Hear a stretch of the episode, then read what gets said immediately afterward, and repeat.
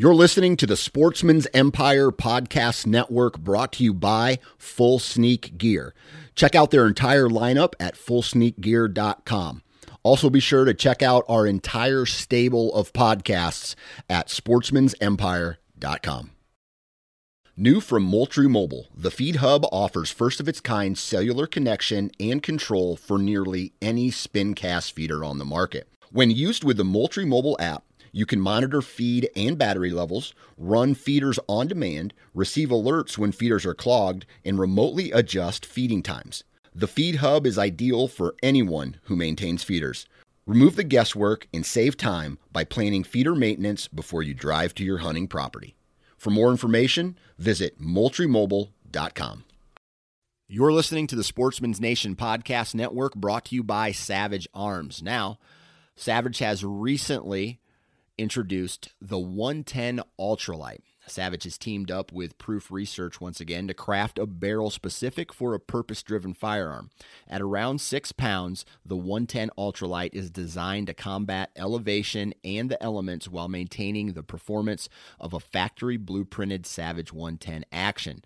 The carbon fiber wrapped stainless steel barrel and melanite skeletonized receiver minimize weight for success on any mountain hunt. Now, I could go on and on about all the good things about this firearm, but what you need to do is go to savage arms dot com, check out the one ten Ultralight. They have it available for the three oh eight Win Mag, the two seventy Win Mag, the twenty-eight Nosler, the twenty-eight Ackley Improved, the thirty oh six Springfield, and so on and so on and so on. They got it for just about uh, any cartridge. So what you need to do is go to savage arms dot com. Check this rifle out. It's a badass rifle. savage arms dot com.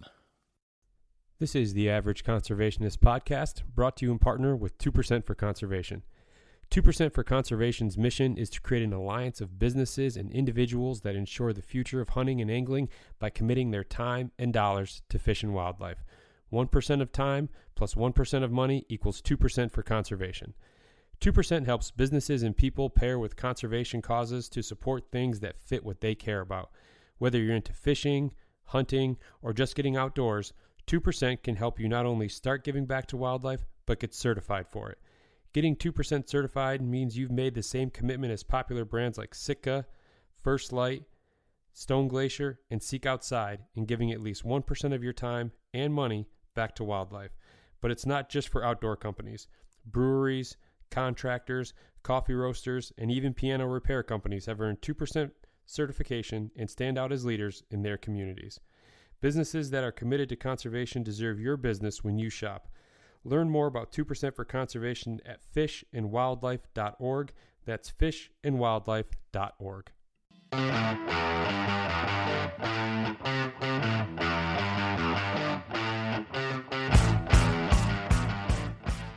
All right, welcome back to another episode of the Average Conservationist Podcast. I'm your host, Marcus Ewing, and this is episode nineteen.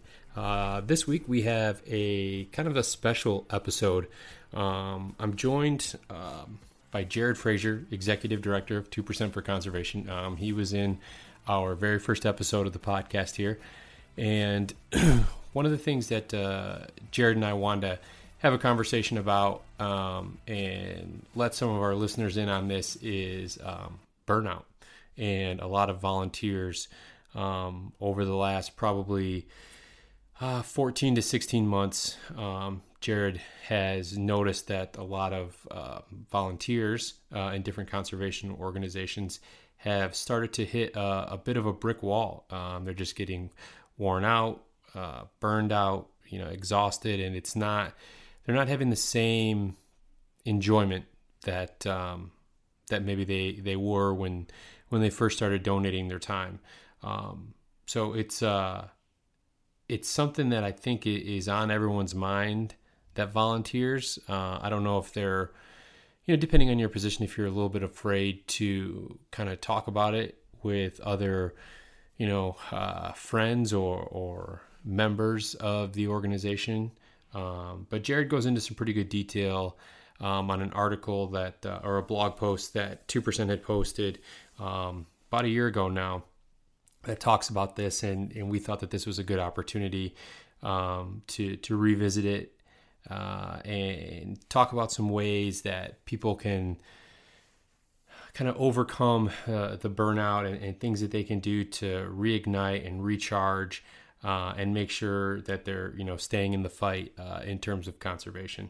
So a lot of really good, um, helpful information in here. And, and uh, I hope that for any of you out there that are listening that are maybe experiencing uh, a little bit of burnout, that you definitely take something away from this uh, and that uh, it helps you kind of right the ship and, and, you know, take a step back and reevaluate and figure out how you can, um, you know, redirect uh, your passion uh, for conservation. So Uh, before we get into today's episode, I just want to take a minute to talk about our partners over at Stone Glacier. Um, whether you're looking for uh, a pack or some some base layers, some mid layers, some outerwear, um, Stone Glacier is, is going to have the stuff for you. Um, I run personally the uh, Avail twenty-two hundred uh, for the Whitetail Woods, and it is it is a dream. Uh, it carries well. It carries a lot of weight. Um, for for getting into the stand. Uh, it's comfortable. Uh, for for me, for a whitetail guy, it has really everything um, that you could hope for. And it's been just a, an awesome pack. And, you know, the quality is is top notch as well. Um, if you're looking for a pack or any of those things that I mentioned, uh, possibly a lightweight tent, be sure to head over to their website, stone glacier dot com. Um, and, uh, you know, check out some of the stuff that they have. They also have an app that you can download Uh, either on iTunes or Google Play, depending on your device. Uh, and there you can just kind of stay up to date on all the different happenings and latest product um, from Stone Glacier. Uh, I know that they're going to be uh, releasing a new Bino harness uh, sometime here in the near future. Uh, so definitely looking forward to uh, getting my hands on that and, and giving that a try. So again, be sure to check them out, stone glacier dot com. All right, joining me on the podcast today, I have returning guest, our uh, fearless leader over at two percent for Conservation, the Executive Director, Jared Frazier. Jared, how's it going today? Oh, I'm running around uh, like my hair's on fire, uh, getting ready to head out on a on a goat hunt this next week. Well, no, it's not this next week. It's tomorrow. Um, I've I've been...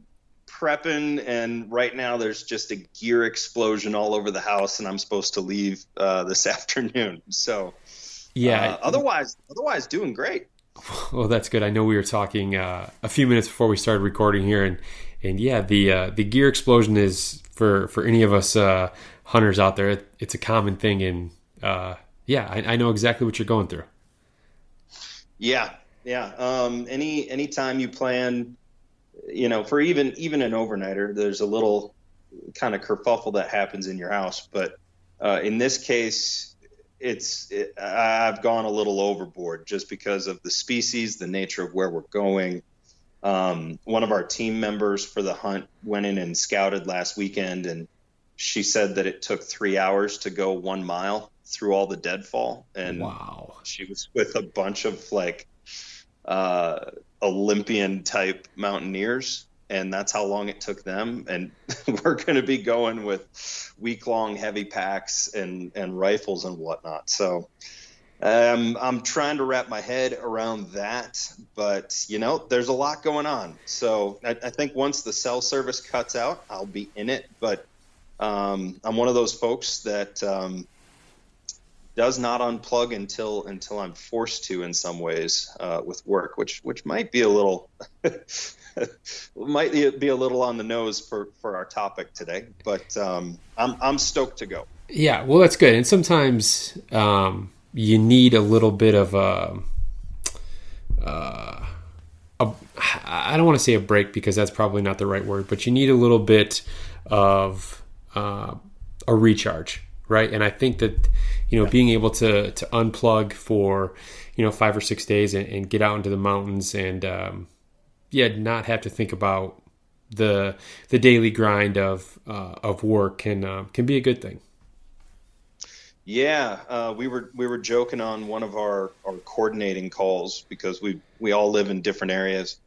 Um, everyone going on this hunt, and we were just joking around that not reading any twenty twenty style headlines for five days will be phenomenal in and of itself. So we're we're ready to get out. Well, good, good. And and um, yeah, I don't want to give too much away because I know that you've been trying to keep people up to date with uh, with the the hunt and everything that you're going on. But that may be uh, cause for another episode once you get back and get kind of regrouped, and we can talk about the hunt and what it was for and kind of all that went into it, because it's a it's a pretty interesting story.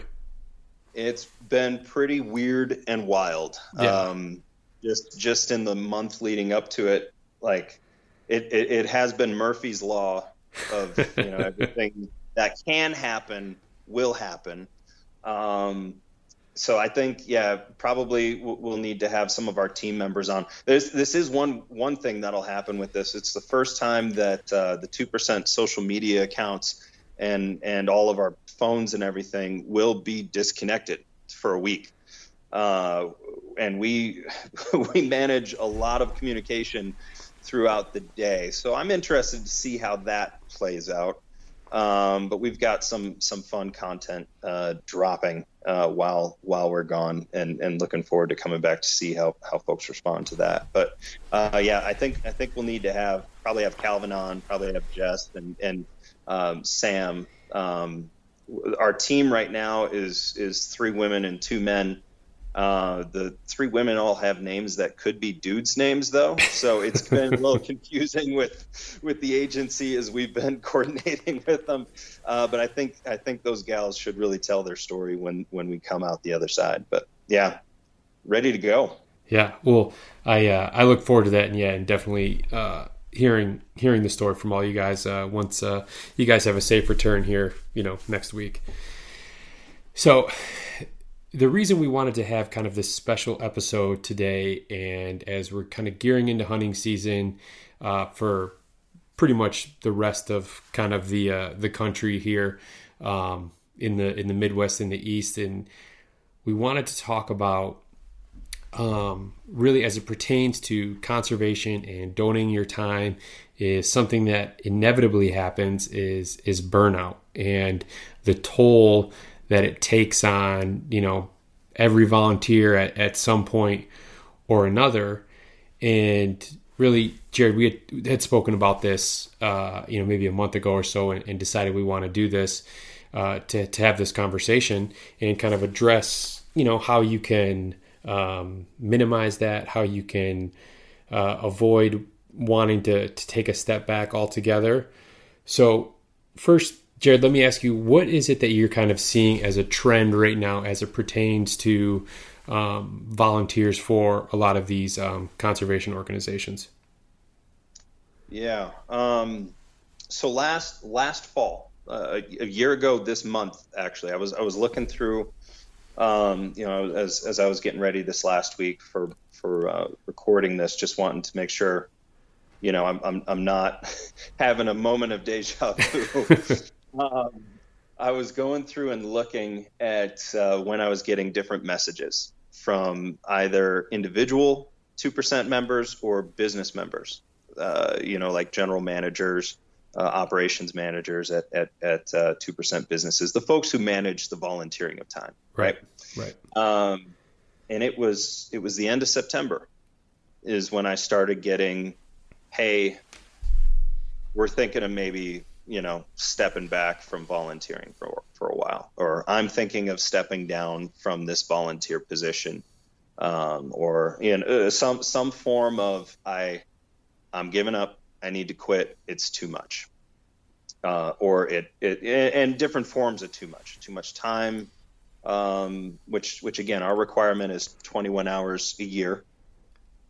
Uh, so, you know, they weren't talking about that. They weren't talking about stepping back from that, but they were talking about backing out of out of different commitments and stuff. And again, this was last September. This wasn't during lockdown, right? This spring, it wasn't.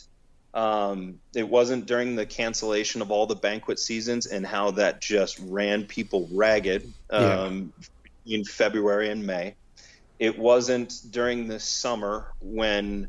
Uh, the U S more or less just a lot of repressed issues started boiling to the surface and a lot of ugly stuff you know, uh, either came to light or or started to bear its fermented fruit.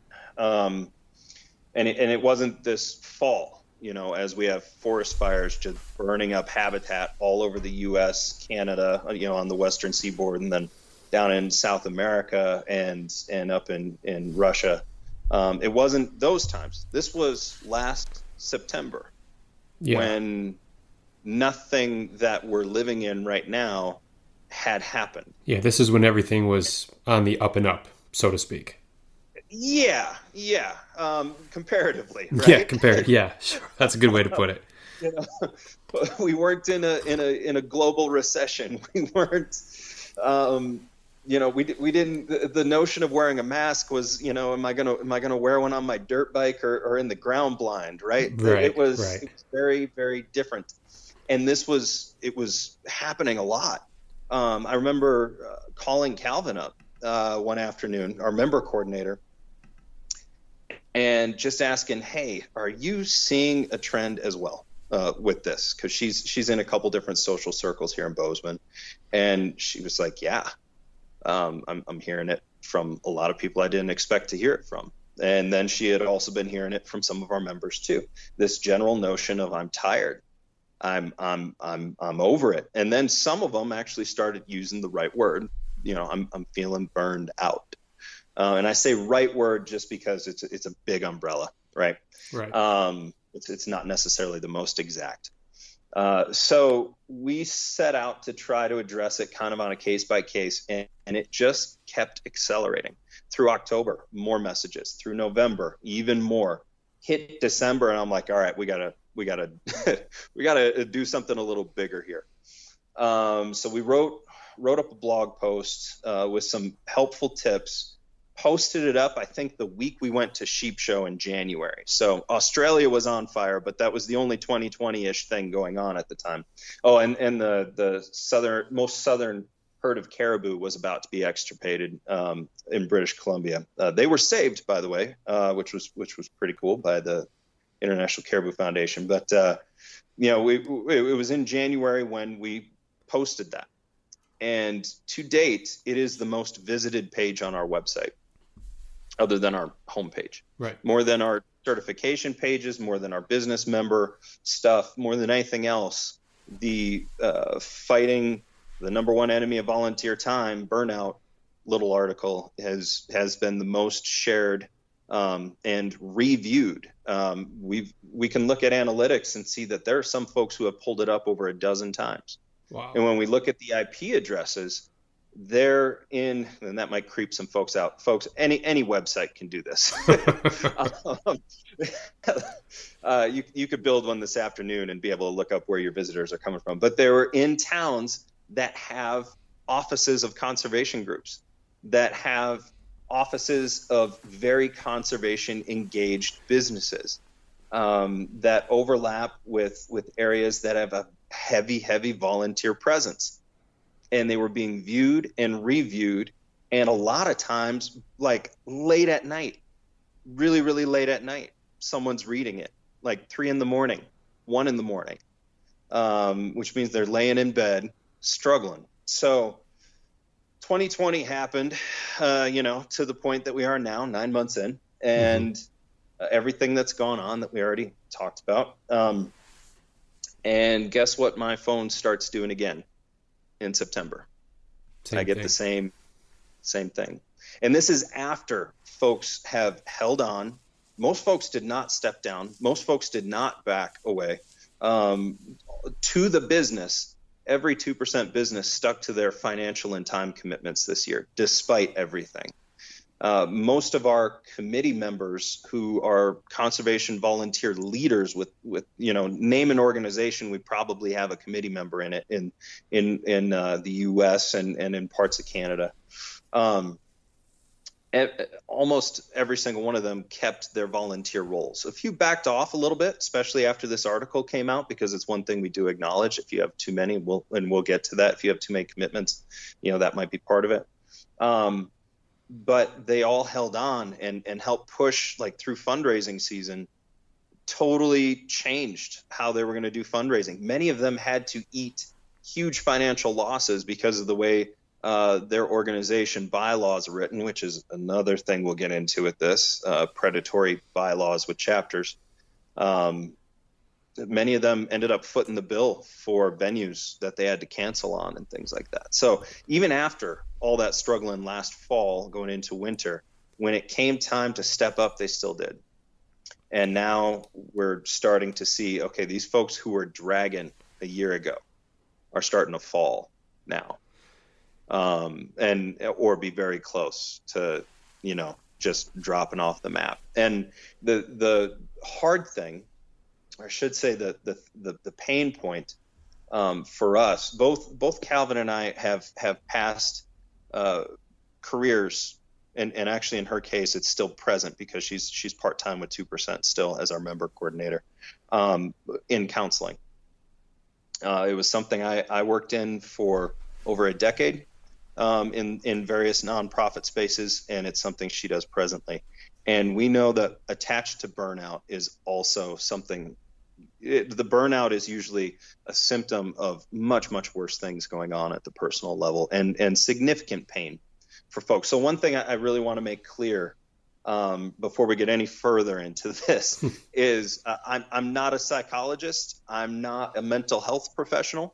Um, I, I'm a I'm a volunteering and and and um, uh, giving back professional. That's that's that's where, you know, my expertise lies. If if people need help, if they are really struggling, I, we strongly, strongly suggest going at, and at least finding, you know, a professional consultation to see if there's if there's more going on. Um, depression rates in the U S while COVID's been going on and, and around the world are just through the roof. Uh, but there's wonderful, wonderful professional help out there. And if things are going on way beyond, you know, your volunteering, if you're feeling like quitting things beyond you're volunteering for conservation, we we would strongly, strongly suggest, you know, before you move on to any of these principles we'll go over here in this in this episode, to to go and seek professional help um, for your sake and, and for the sake of folks that love you. Yeah, and, and one of the things, and, and you made a lot of good points there, that you and I had spoken about early on was, you know, the, the volunteering uh, that a lot of these... Uh, Well, the volunteering that a lot of these people do, like that was something that they had looked forward to, right? This was something that they yep. used as an escape. You know, it, it got their mind off of work or, you know, just kind of the daily grind of life. And now mm-hmm. this is one of the things where they're saying, hey, I've got to take a step back. It, it, it's just too much.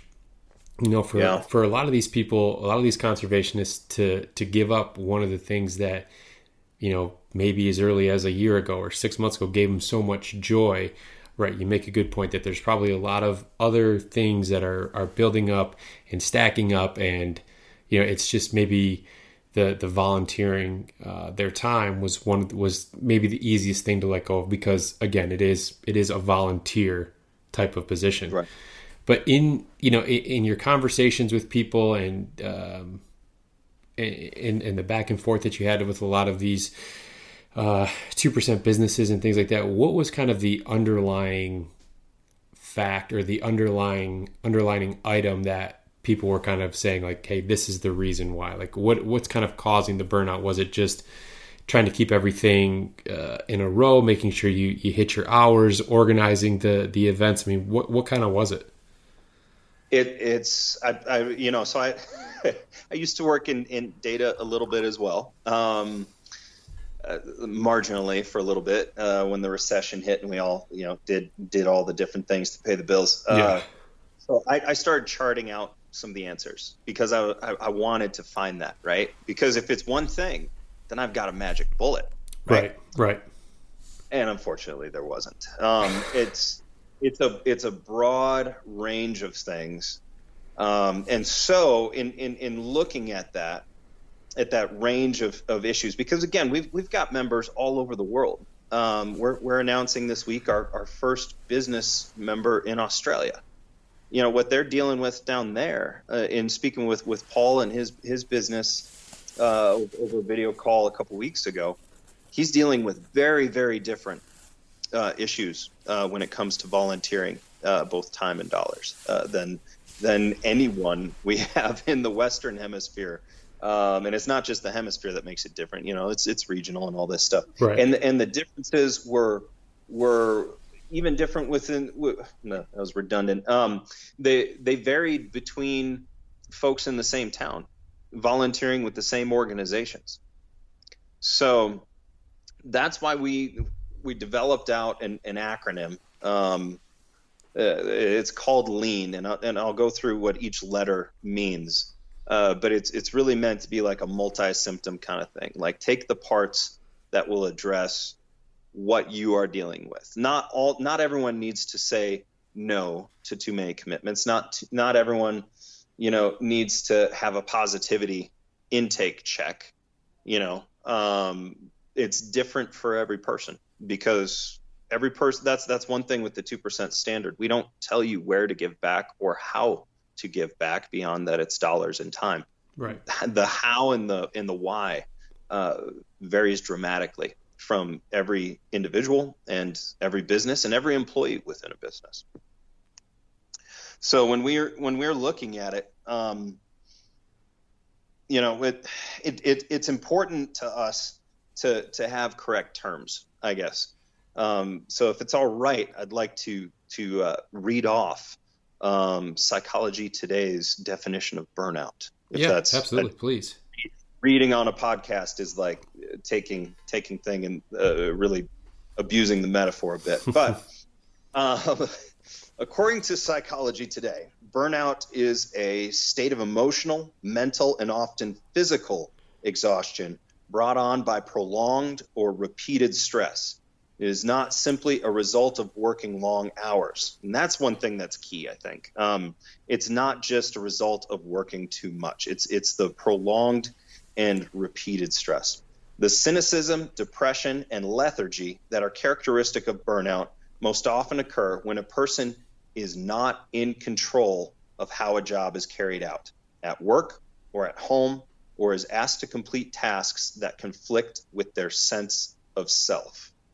And that second half of it, it, where it happens most often, where the person is not in control of how a job is carried out, whether at work or at home, or is asked to complete tasks that complete with their sense of self.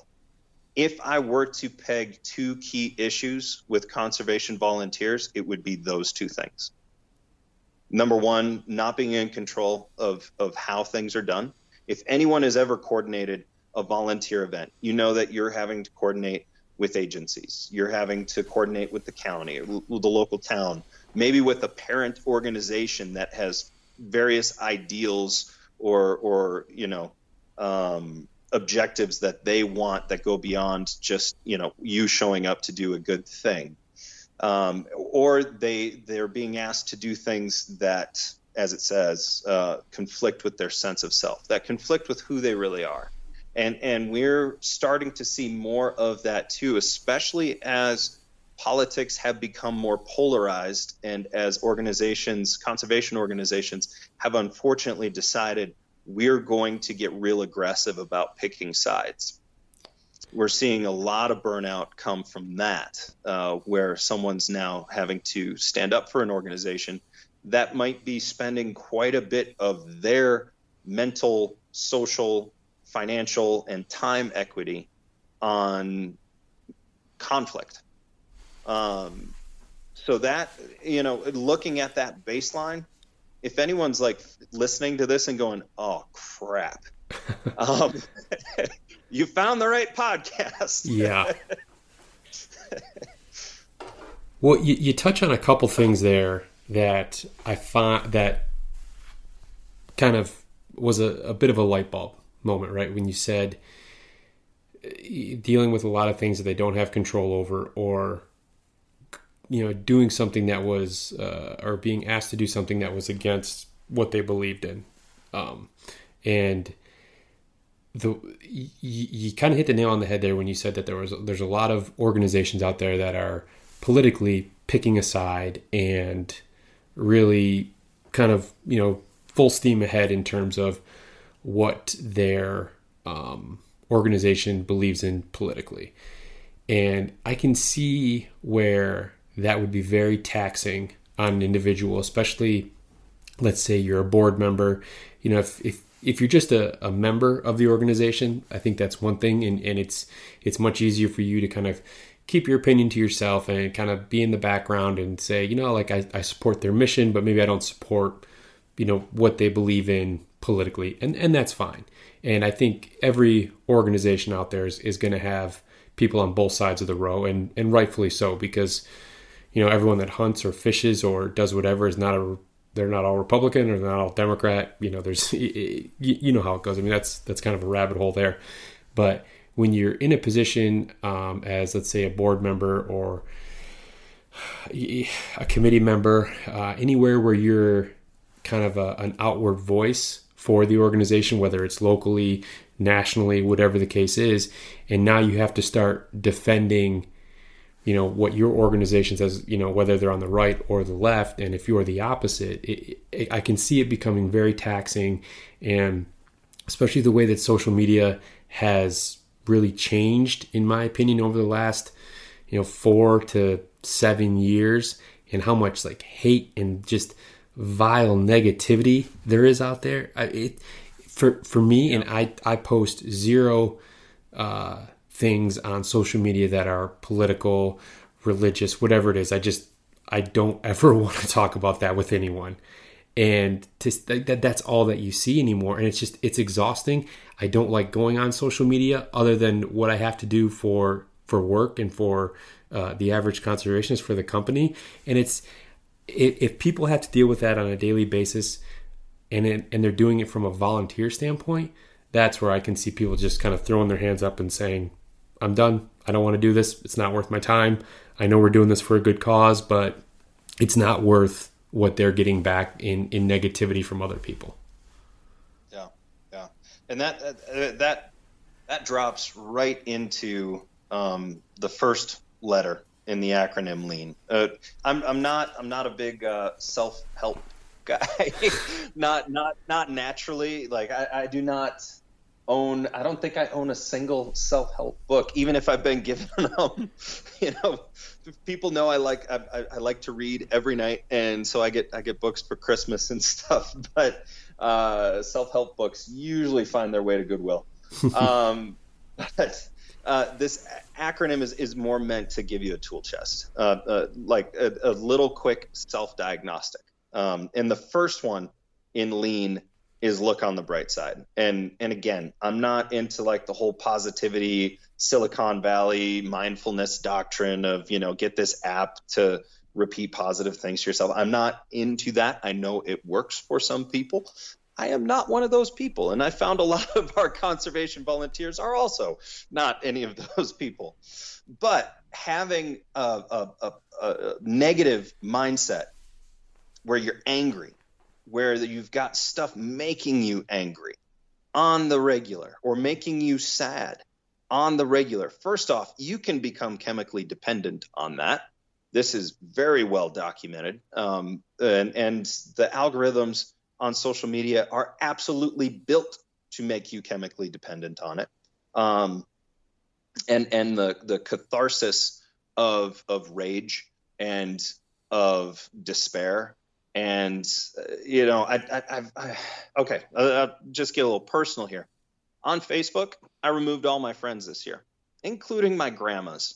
I, I, I removed everybody. I have zero friends on Facebook, and lordy, lordy, did people freak out. But the fact was, is if, if I looked at one friend's post, there was usually two or three people on there just being vile. Yeah. I, and I, all age groups, uh, though there's a certain age group that tends to be meaner than others on Facebook because they haven't learned about Reddit yet, where the young people will hang out. And the moment they do, the world will end. But uh, there, it, it was just awful. I would log on, and it was brutal. Uh, I still have an account because, you know, we, we need to have the two percent page up there for yep. now. Uh, we may pull it off of there someday. If if anyone starts to troll us, we're I'm not going to waste time hitting the delete ban button like a lot of people literally pay employees to do. Some organizations, that is like the one thing their interns are constantly on the task of, is dealing with bad morons on Facebook yeah. who just want, want to job. rabble rouse. Yeah, and, and it shouldn't be a job. No, you're like, absolutely right. It, let's let's think about it this way. Um, when social media first started up, it was kind of like discovering a new food court where you could meet your friends. And there were all different types of foods you could go and have. And it was exciting. And you'd hang out with your friends there. And then you made the mistake of going home and telling your mom about it. So now she and her friends go there too. And that's fine, except that one crazy friend of hers started showing up. The one she normally doesn't talk to. Well, now she's always there too. And now your crazy uncle has showed up. And then the food court decides, hey, let's sell ads to businesses in here. So they interrupt your meal halfway. I mean, the whole situation. Any normal person would leave the food court. But the thing is, all the food is laced with crack. So you're addicted. And you keep going back in there. And your crazy uncle, who you normally only see at Thanksgiving, is in there every day yelling at you. Uh, you know, but there's crack in the food. So you keep coming back. And you're That's, hooked. You're hooked. You're hooked. And then you, you find these rooms where people just pick on other people or pick apart their careers. This this is one thing that, that we got into in the blog post a little bit. There are, I, when, when I was dealing with a couple volunteers who were really, really, I mean, they were they were starting to back out of a lot of commitments with, with different groups. I noticed. They didn't reach out to me. I just noticed they were posting that they were backing out.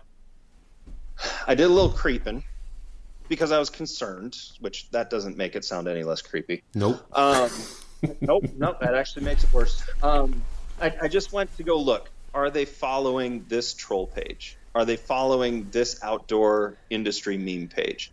There are a set, and folks listening who are on these pages or who know of these pages know exactly what kind of content I'm talking about, where these trolls just have accounts.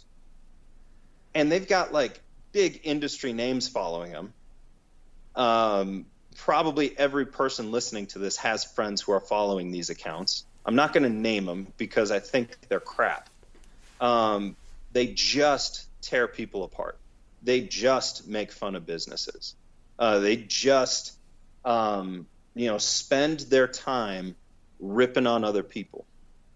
And if you're a conservation volunteer, I promise you it is making you do a worse job at what you're doing. And I promise you it is making you less effective as a leader and as someone that people want to follow if you're engaging in those pages. The moment you wade into the comment section, you have lost your platform. You, you have just gone, as Sun Tzu would say, you have wandered into the marshes with the enemy. It is, it is bad for both of you. Um, you are not a capable force. And there are folks who are so addicted to the fight that they think they will convince someone of the truth in the comment section. If that were the case, I don't think our world would look the way it does right now. Um, and I, I, I think folks would be getting along a lot better. But the fact is, is when you wade into there, there are no consequences. Right. The worst thing that's going to happen is the page is going to ban you for a little bit or your adversary for a little bit, but they'll eventually let you back in. The algorithm will also feed you more of that stuff. The the social media algorithms are built around engagement. And if, if there was one thing we saw in twenty twenty thus far, it's that that drive for engagement, and I'm using big air quotes, uh, engagement really just means conflict. Um That big drive for conflict to get people engaging in the comments section, going back and forth, back and forth, back and forth. It makes money for some folks, but it ain't you. Right. It's not your organization. It's not the wildlife or the you know the, the habitats that you care about. And if you're in there fighting trolls instead of going out and doing the work, you're being ineffective. And I have watched volunteer after volunteer, chapter coordinator after chapter coordinator, board member after board member, employee after employee of conservation groups and businesses that support them go absolutely down the toilet by engaging on social media in the in the negative spaces. Um, and it, and it can be anything from having epic FOMO, you know, fear of missing out, um, following hashtags and, and different organizations, just wishing, wishing, wishing you could go to like Sheep Show or something like that, or iCast or some great event, seeing them drop into depression when, you know, when they see everyone else having this supposedly wonderful, wonderful time. Um, Which, by the way, at, at, at shows like Sheep Show, it is a wonderful time. um, uh, it'll be different this year. But, uh, you know, that engaging in that, hoping to, you know, hoping to find some fulfillment is very, very hollow. And it, and it keeps you from doing the work that has to be done. Yeah. And, you know, I wonder how people... how they feel after having an engagement like that, right? I mean, you, you go back and forth with someone on there and you're both just saying incredibly rude and degrading and, you know, just awful things, things you would never, ever say to someone's face. Like, how do you feel about that when, when you close your computer, when you turn, you know, when you put your phone down? I mean, does that negativity just carry over into their home life, into their job? I mean, It, it's you know it's just a, a such a terrible cycle of negativity. Yeah, one one place we see it carry over is into competitiveness between organizations. Okay, uh, these these fights online I have seen unravel into presidents and C E Os of conservation groups getting into fights online together. And and then getting, you know, now they have competing campaigns when they should be working together.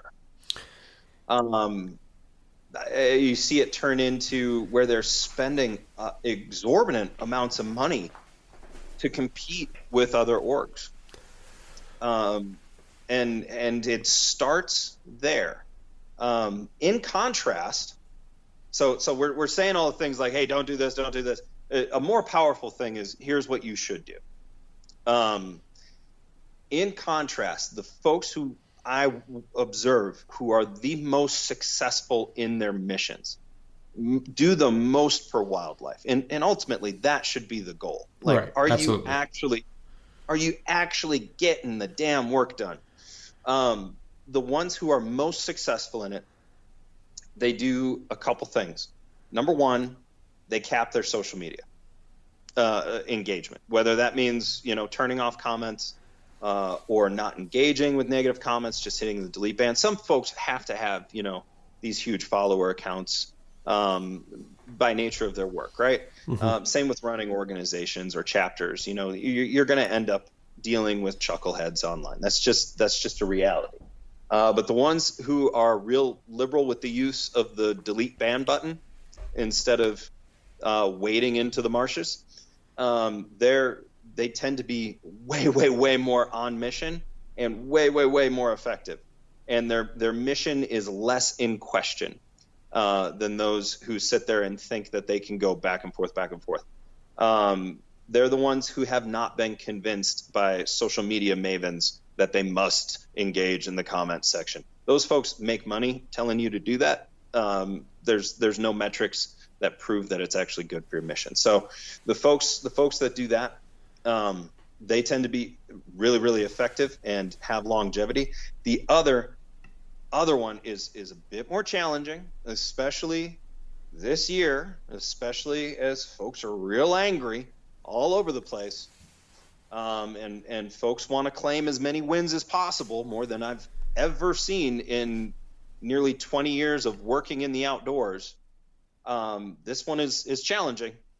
Uh, it's, it's, it's telling other people good job and congratulating them. Uh, and that, that means if you're a, a chapter leader for an organization and another organization in your area does something good, using your platform to uplift them, using your accounts, using your email database, using your website to say, look what these folks did. Isn't that amazing? We applaud them. Yeah. The most effective leaders that we have within our membership do that. The least effective ones are the ones who are the most competitive between each other.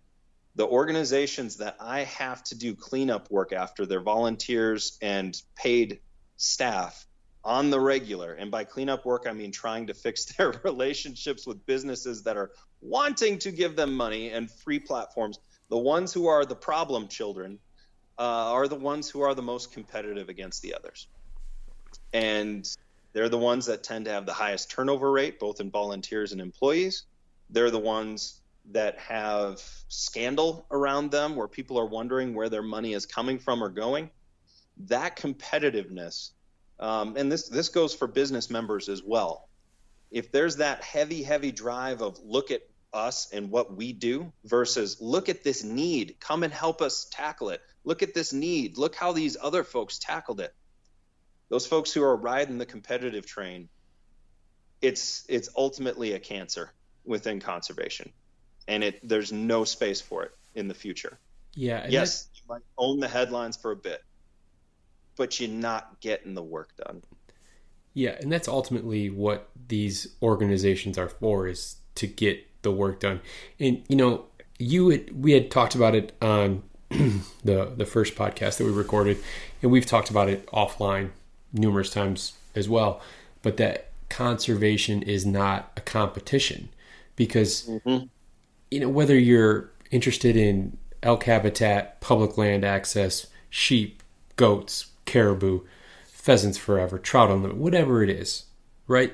You're all after the same thing, a betterment of the species, betterment of the habitat, population control, yep. disease control, or, you know, learning as much as you can about dis- diseases that may be affecting that, that particular animal.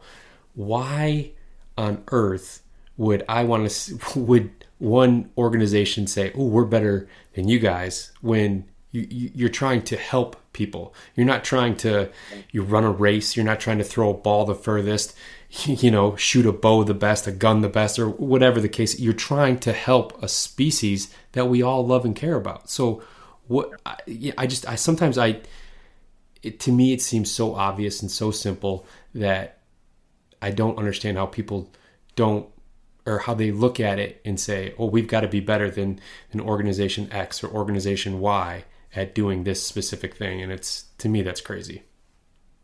Yeah. So my, my first interaction with, just, just to give like a, a story to like a, a real life story to go, to go with it. My first interaction in the, in the hunting space with this just toxic, and that word's overused, I know, but I mean, this is like literally poisoning from the inside. Poisoning goodwill, poisoning social equity, you know, the interest of the general public. First time I interacted with that, that kind of just awful competitiveness, it was about four years ago. I was at Sheep Show, uh, the Wild Sheep Foundation's annual event, and it was the day that that Montana Bighorn tag went for over four hundred thousand dollars. It was that night, which for me, I had never seen that much move, money move that fast. Yeah, you know, at, at, a, at, at a thing, and and the beauty of it, you know, way over eighty percent going directly on the ground. You know, it's it's just uh, the I, I was reading the year prior's annual report, and you know, as as someone who had been in outdoor stuff for so long, I was just like salivating at like this money's gonna do so much good. And I happened to be there volunteering with a different organization that I won't name because this is, uh, it's rough. Um, and initially it was going to be just me and one of their staff members there. Well, it turned out that a bunch of their leadership showed up because uh, they heard how much money was being moved and that it was a target-rich environment for finding some donors, which uh, the Sheep Foundation's always been gracious about, having affiliates there to have opportunities to go after money to do good work. Right. Uh, gave gave us a free booth and everything, and I'm I'm volunteering running their booth. We're in the room when that big big sheep tag goes, and this guy spends almost a half million dollars to go on a hunt, and it's all going to my state sheep program, which is like phenomenal. So I'm like, man, that was cool, huh? To one of these employees, and it happened to be an employee that handles a lot of the major donations for this group. And they responded back, yeah, these guys wish they were us. in a few years, they're going to be trying to copy us as best they can. Uh, they all are old and stuff. It, he had nothing positive to say. He was pretty proud about their position, and it, it left a bad taste in my mouth um, for a bunch of reasons. But one of them came from having a history before working in the conservation space, um, working in leadership training with churches. And one of the biggest signs that there is something amok in any nonprofit, whether it be a church, conservation group, a humanities group, a kids group, um, whatever it may be, one of the biggest signs that there's something wrong going on and that things are about to get a lot worse is when someone cannot acknowledge the successes or how they would benefit from the six, when they are, don't have a big enough worldview or mind to understand how that could be good for their mission too. Um, those dollars from that tag ended up going to help pay for a lot of things that that organization also cares about, that they didn't have to fundraise about. But what they were most concerned about was market share. And sure enough, four years later, they, uh, I wasted so much time in the last year cleaning up after them and trying to help their volunteers not quit and telling them to stick with them. Um, it, it should have been no surprise. So this this goes into into uh, the second letter in the LEAN acronym of engaging more than one group. E stands for engage more than one group. Uh, our most successful committee members, our most successful business members as well, the ones that have the most positive outlook for continuing to give back are not the ones who only give back to one or two groups, or who are married at the hip to one or two conservation groups or causes, but the ones who have a fairly diverse portfolio of groups that they care about. So you mentioned, like, you know, the the, the Ducks Unlimited, the Trout Unlimited, the Elk Foundation, Sheep Foundation, go to, you know, though, having an, an array of voices coming in on what's going on in the conservation world and having an array of where you can put your efforts is so, so critical to personal well-being as a volunteer. Just like with uh, financial portfolios, we we, ha- we have a couple of committee members who work, uh, their their day jobs are in finance, and they're talking about the way the market is right now. It's it's just wildly volatile, right? Um, they're talk. I asked them, you know, on the, you know, what they're recommending, and they're saying, you know, the ones who have the had the most diverse portfolios rolling into what we're now dealing with this year are the ones who are doing quite well. Some of them are actually making money, and seriously, uh, during this. The same goes for your personal well-being with volunteering. There are some, unfortunately, some smaller organizations or newer organizations that are demanding exclusivity of their chapter leaders. You know, if you serve as a chapter leader with us, you can't be on a board with any of these other groups.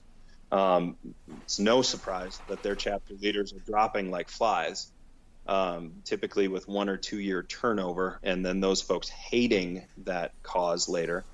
Um, but as a volunteer listening to this, if that's demanded of you, I would avoid it as, as best you can. If it's, if it's demanded of you that you not volunteer with groups that have similar, um, similar missions.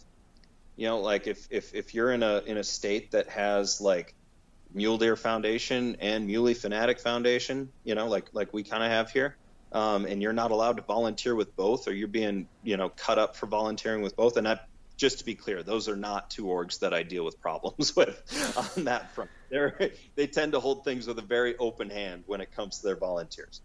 Um, or, you know, you're a, you're a Delta Waterfowl guy and a Ducks Unlimited guy at the same time. Like, you tend to have a more balanced mindset. You tend to also bring more to the table when it's time to show up to volunteer at a public meeting, uh, or or at a at a a project.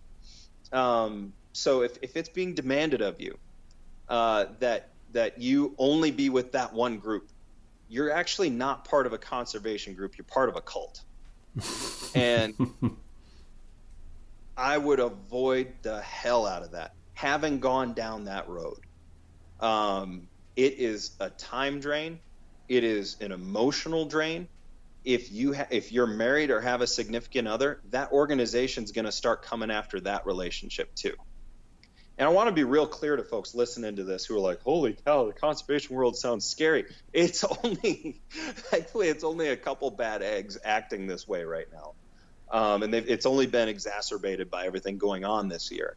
But in general, again, looking at things you should do. If I'm going to be a member of one group, I should be a member of two or three, you know, or a half dozen groups. One of our board members, Drew Youngdyke, wrote up Uh, an article last year for us. It's also in the blog, um, or a, a separate blog post uh, about how to choose an organization. And he lists off like two dozen orgs he's involved with. And this guy's a paid employee at National Wildlife Federation. Um, and a bunch of these orgs are not affiliates of the National Wildlife Federation. Some of them, you know, are not necessarily simpatico uh, with them, but he believes in what they do. And having that diversity of places to give back to gives you option when you're strapped, when you still want to give back. So go to go to your point that you, you mentioned earlier, um, that we talked about a while back, of, of how how folks, the giving back is the thing they look forward to. It's the thing that they love. Um, when you have a diverse set of options, that that opportunity to recharge, refuel, or like we like to say, recharge, refuel, and reload, you know, get back in the fight. Um, when you have a diverse set of options, you are able to stay on mission for conservation. Uh, if you, if, and again, if it's being demanded of you that you be on mission for an organization, you're not on mission. You're in a cult. So get, you know, not, not in the proper religious sense, but you're in something that is demanding of you what is not coming. But when you have that diverse set of groups where you bought a thirty-five dollars membership, you know, once every couple months you buy a thirty-five dollars membership to this group or that group or this group or that group, follow them and get their emails, start talking to the other chapter leaders in those groups, you are going to find a wonderful network of support through that, so that you're not just drinking from one well that might be tainted. Yeah, and that's that's a really good piece of advice. And I, I just want to touch on something real quick. You mentioned um, Drew uh, Youngdyke, who is a he's a committee member, or excuse me, he's a board member. Board member, correct. Yep.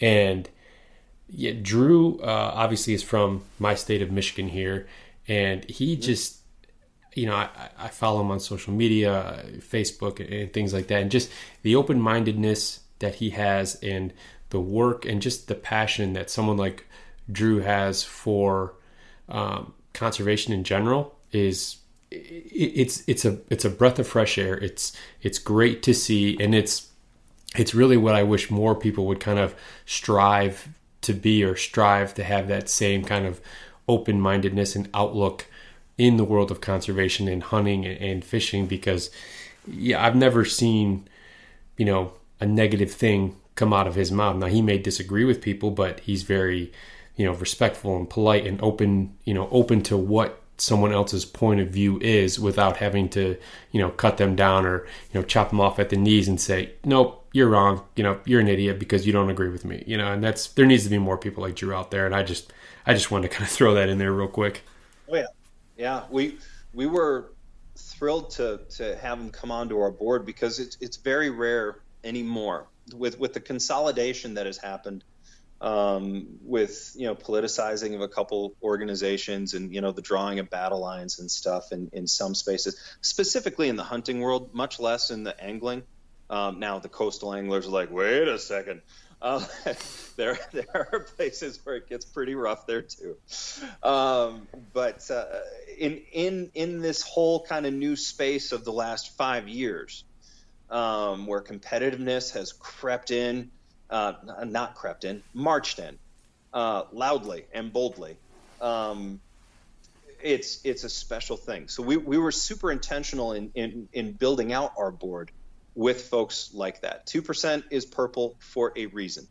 Uh, it is meant to be a big, wide net, you know, for any, or, or umbrella for folks to come into, a net to catch causes for people to connect to. Um, and that does not happen with competition. And and I, I think the thing that, that sets folks like Drew apart is he is focused on his why. That that is thing number three. Always focus on your why in lean. The A is always focused on your why. And he absolutely is. Uh, we did a couple recordings together, um, you know, and we and we talk pretty regularly with him being a board member and, and me seeking counsel on different national level issues and and, and whatnot. And to your point, the stuff that comes up are the opportunities, not the problems. Um, and I, I want to clarify, that's not like the, you know, bring, bring me solutions, not problem, you know, that, that thing. It's not that. It's opportunities, things, work that needs to be done, not work that needs to be done to make any organization look good, make any, any celebrity at an organization or that supports an organization to look good. None of that stuff. No. What, what, what's needed? Oh, Asian carp are doing what? Okay, how do we tackle that? C W D has spread to where? We need to tackle that. Uh, this species is being extirpated from this place. We need to tackle that. All this habitat's burned up, and now the, the wildlife has moved on to private land. How do we help the private landowners going on with it? it it's it's focused on the why and and tackling those things. When I was starting to speak with folks, especially last October, not so much the September or November crowds, which I think was a little indicative of when hunting season dates start and sure. when angling, uh, peak angling seasons kind of die down. Um, and I'm saying that intentionally because anyone who knows to fish in the fall, you are my people. Um, tough it out. Yep. Uh, it'll be worth it. Um, any, it, what, what I was finding was the folks who were calling were like, I just don't know what I'm doing anymore. I just, I don't, I don't get why I'm doing this. I, I bought a life membership and I don't get why I even care about this anymore, which might seem crazy, right? Like you, you have a chapter leader or a board member for an organization and they don't know why, you know, at, but at some point they signed up. It's like a marriage almost. Like, their wedding day, they were stoked. They were posting all the photos and stuff. No one wants to look at your photos, by the way, of, of, of your gender reveal parties or your engagement photos. Like that, that never engagement photo shoot. That was never a thing before Instagram. Um, but like when people sign up for their, their memberships and become board members, it's the same level of zeal and excitement and personal pride in this, you know, momentous accomplishment. And then two years later, I'm getting a call from them going, I don't know why I'm involved with this. And they've lost track of the why. Why did you first get involved? What was the problem that you saw? What was the challenge you saw that you could maybe help tackle? And unfortunately, we get focused on where we got lost along the way. And I think I think those are the first two things we we really kind of, you know, uh, went over uh, there with the L and the E. Um, but the why portion is extremely personal. Uh, when you and I first spoke, we, we talked about, you know, the the having kids and how that just kind of put our interest in conservation on steroids a yep. bit.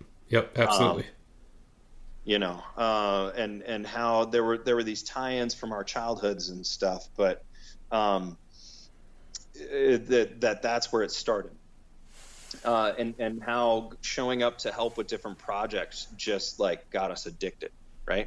And I think folks listening to this, you can probably think of a time, uh, if, if, if, you, if you've been volunteering with your time, you can probably think of a moment, a project, an event that is still special to you in your memory. Um, I, I look back on a couple of, of mine with my kids, and then personally, I, my first mountain goat survey uh, with the Goat Alliance, climbing up into the mountains, you know, gagging and wheezing in the in the August smoke, throwing up on the side of the trail because dad's fat, um, you know. like, uh, and, but I remember sitting there and seeing a goat. You know, I had seen goats before in national parks and stuff, but this time I was there with purpose. And I'm writing it down in the spreadsheet, and I'm like, I am sciencing, and and like there's these just beautiful moments. Um, going, looking back at, at my son's first fence pole I ended up buying a life membership with the Rocky Mountain Elk Foundation a week later. Uh, th- those folks are masters at gateway drugging folks into giving them money. Uh, they have you come and like run away from rattlesnakes while you're doing a fence pole, and a week later they tend to do their fundraisers. And it's the same folks who are still sunburned and dealing with blisters from being out there all day. We're like, shut up and take my money. Yeah. Uh, because the, the moment was so special. Uh, if you can think back to that, that's your why. What you were doing, that's your why. And if you have stumbled into managing the comment section on social media, dealing with internal politics at organizations, you're off the path. You're you're off. You're you're not on mission for your why. You're on mission for someone else at that point. So we we had a, a couple little um, uh, that in, in the religious world you'd say come to Jesus. This might be more like come to Roosevelt or come to Attenborough moments. Come to Roosevelt moment. I like that. um, it's you know it's different for everybody. Sure. Um, uh, of okay, so you're a board. You've been a board member with this organization for one or two years. Uh, some of them five years. Some of them ten years.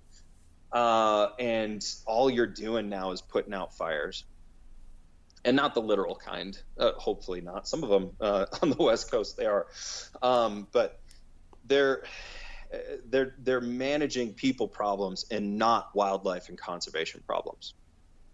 And we had some talks uh, on the regular of not, hey, this is why you should get out of that group, but hey, let's try pivoting things this way. Let's try fixing things. Before you bail, before you leave this group that has meant so much to you, before you leave this cause that you have helped build, some of these folks took chapters of organizations or organizations from from like a, a less than one hundred members into the tens of thousands, and and now they're like they're done they're really done um and not just over it, but actively hate the group that they helped build. um we're, we're talking about how do you recenter, and for some folks it means bowing out for a little bit, letting someone take over the bad environment that you inadvertently helped build. Not, and, and again, mostly most folks don't do any of these things that we said don't do. You're not thinking about doing it intentionally. There are some malicious folks who who do, you know, they make money. There, there's money to be made off of conflict. Funds can be raised off of conflict. And there are some groups that active, absolutely actively go for that. And they're usually the ones that you see these ten thousand follower spikes come out of, because the algorithms love the hell out of it. Um, but the, the, the habitat, the wildlife, they suffer under it. So we worked with a few of them to step out for a little bit, maybe step out of a leadership role here, but pick up another one. So When you say if, real quick, when you say another one, do you mean another organization, uh, a leadership role in another organization? Uh, in some cases, yes. Um, in some cases, another role within the same organization. Okay. Uh, where they are not, and, and that's what we ultimately aim for. We don't want to pull anyone out of something unless it's truly bad, and we let them decide. Uh, to be very clear, like when we're on the phone with folks and they're expressing problems, I'm not sitting there writing down the dirt that they're giving me, um, or, you know, going, all right, this is how we're going to screw over the group that you're mad at. None of that. We actively try to keep them engaged in that group, but maybe pivot how, because the how should change, but the why tends to be for life. Um, doesn't mean it has to be for life. People go through seasons, obviously, but if you are, uh, you know, it, it, it, it, a few of the conversations, I'm stuttering here because I'm trying to choose what to share, um, and re- reeling back in, um, you know, for privacy for some of these folks. There were some who, who were ready to go like polar opposite. Um, someone who, you know, is teaching hunter's ed and now is feeling like maybe hunting shouldn't exist at all. Oh wow! Yeah, uh, that is a that is a one eighty. Yeah, um, like within a month of having taught a class, um, And when we broke it down, it wasn't hunting that they felt like should exist. It was some of the really bad things that are in our present hunting culture and our past hunting culture. And that was really where the rub was. Um, not not the use of hunting as a conservation tool um, or or as an activity, but they were fed up. And this was this was more than one individual. And some of these folks have, again, we're talking follower counts on on online in the tens of thousands, um, or board member positions at hunting conservation groups. And I, I mean national or international board positions, and they're feeling this way.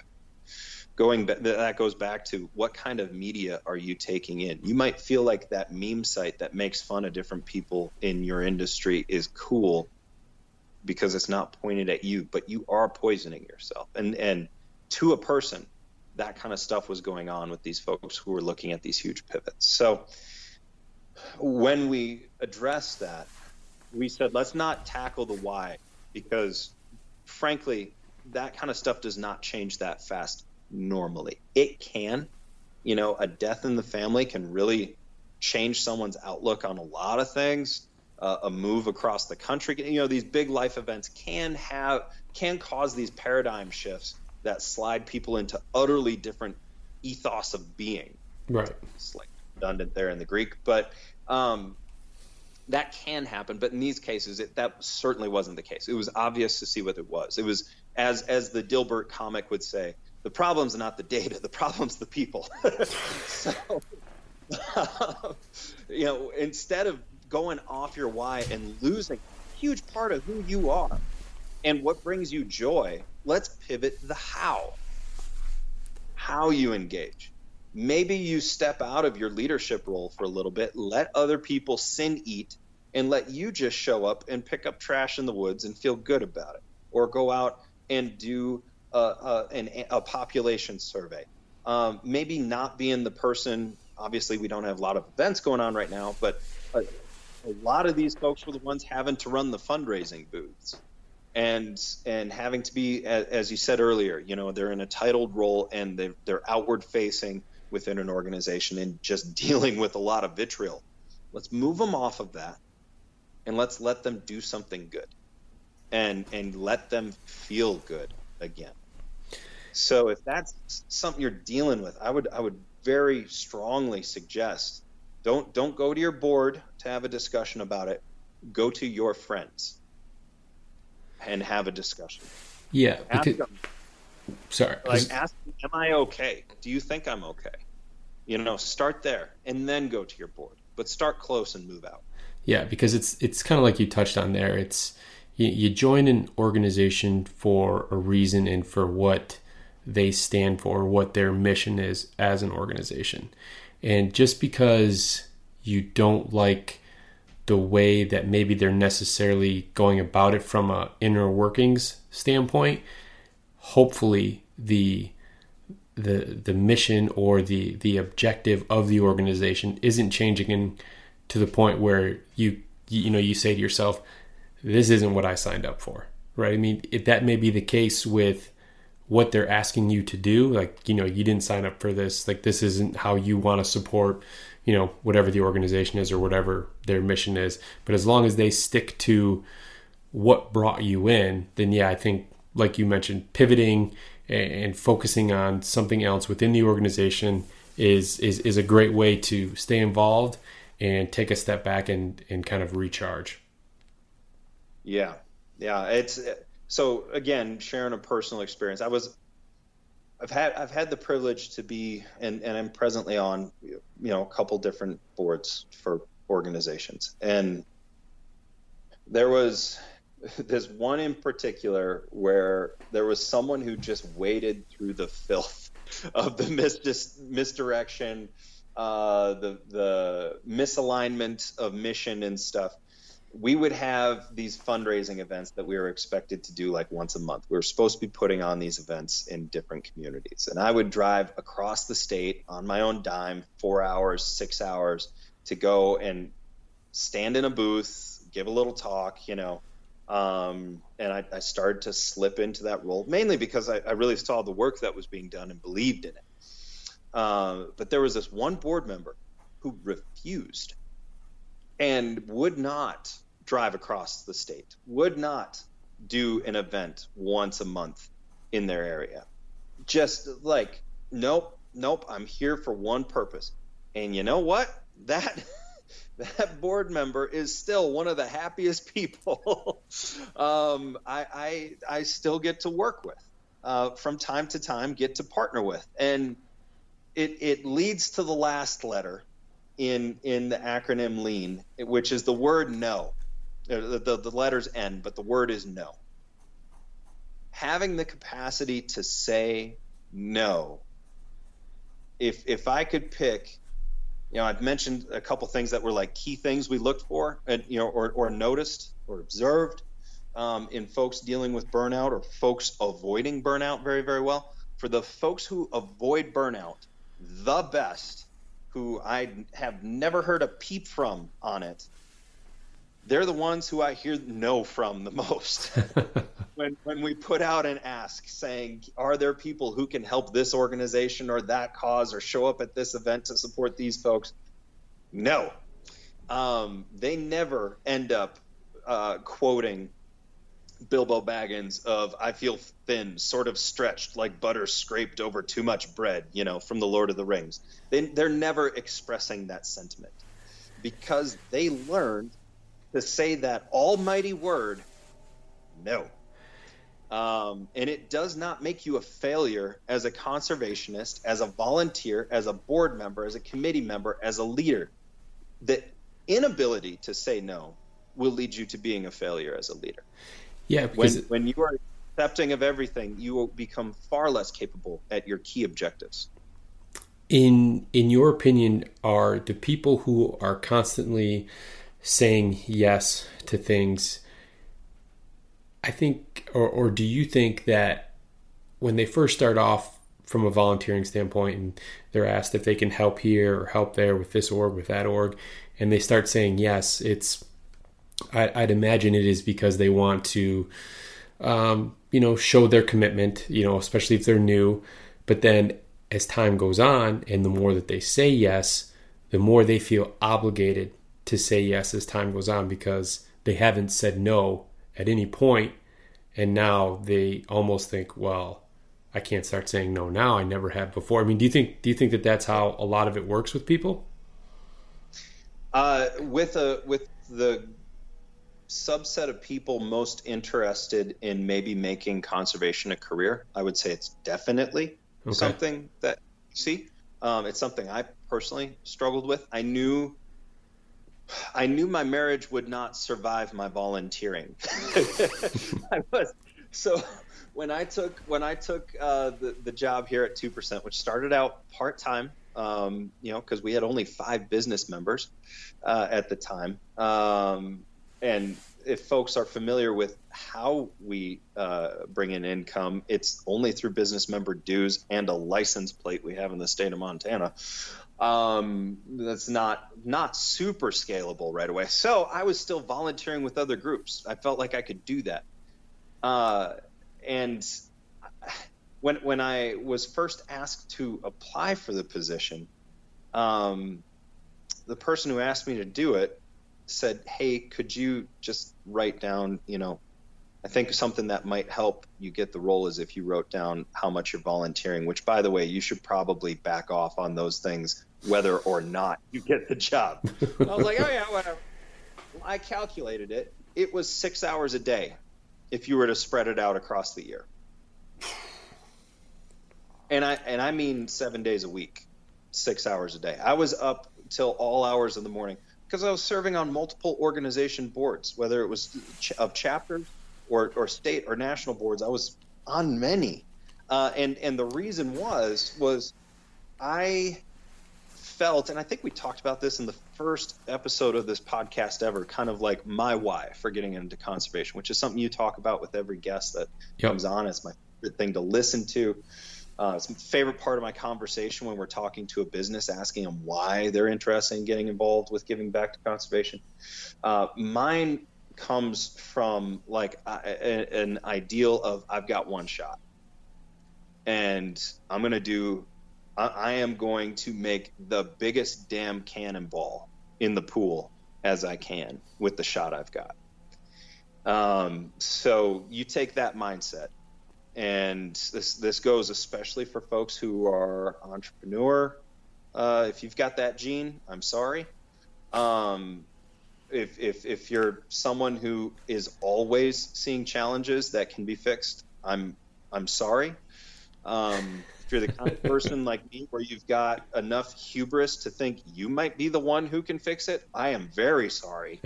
Um, Your, your come to Roosevelt or, or, or Attenborough or Goodall moment is not going to feel good. I promise you that. Um, it, it's it, it can be addicting uh, because with or without public recognition, you know what you've done. Some of the folks who are hurting the most and giving back way more than they should are not the folks who talk about it. In fact, if folks are talking about it a lot, they have too much time on their hands. They should put that time into giving back more.